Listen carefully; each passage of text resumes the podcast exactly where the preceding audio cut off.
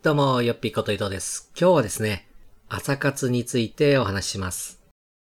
ビジネスをやっていたり、あとはコミュニティの中、ツイッターなんかもそうなんですが、様々な場所で朝活というワードを耳にすることがあります。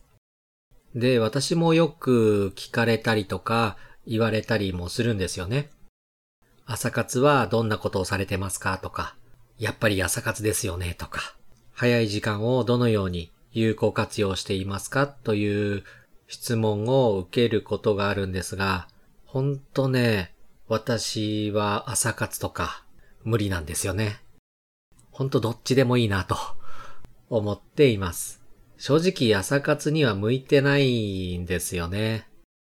朝の会社員でね、出社する満員電車とか、そういうのも乗りたくないですし、というか無理ですし、起床時間に関しても予定が入っていれば起きますが、特にこれといって予定がない時ややることがない時には何時に必ず起きるというのは決めてないです。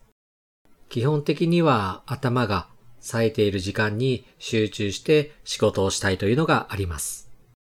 もちろんこれは人それぞれ生活しているリズムによると思います。毎日決まった時間に仕事に行く人であれば、朝活というのは非常に効果的だなと思う点もありますが、そうでない人ももちろんいるわけで、会社によってはフレックスタイムを導入しているところもあるでしょうし、日中ではなく夜中がメインの仕事や作業になる人もいるかと思います。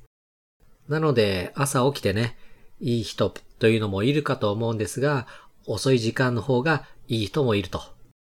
なので私の場合は朝活なんてね、やってしまうと続かないんですよね。本当に。で、それを無理にやってしまうと、それ自体が苦痛になってしまって、いやいややっている作業や、そこに費やしている時間というのはいいものが生まれないことも多いので、無理にやろうとは思わないです。別に朝活をね、する方を否定しているわけではないですし、朝活が好きな方は、ぜひ積極的にやっていただければいいと思うんですが、私にとってはね、合わないというだけです。朝の時間帯をちょっと頑張って、早く起きて作業するのと、夜ね、ちょっと頑張ってから寝る。どちらも同じ時間だと思っていますし、特に朝がいいとか夜がいいとか、そういったのも特に考えてないんですよね。なので、重要なのは、冴えている時間がいつなのか、そして何の作業をするかにもよるのではないかと思います。世間では朝活ということでですね、朝活をしない人がダメとか、朝活をすべきなんてね、風潮もありますが、そういった動きに無理やり合わせていくのではなく、自分のコアタイムを見つけて、自分が集中できる時間帯やはかどる時間帯、それを見つけてやっていくのがいいんじゃないでしょうか。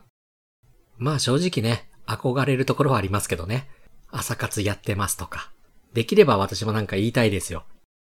かっこいいとは思わないですけど、朝が弱いという人よりもね、強い人の方が何か評価されるようなことも多いので、やってるっていう風にね、言いたいんですけど、私の場合においてはね、朝継続して、起きて、作業して、そこまでのメリットはなかったので、必要であれば起きて作業する。必要でなければ無理に作業しないという風に決めてます。なので、あなたも夜型人間であればですね、夜活というのを始めてもいいんじゃないでしょうか。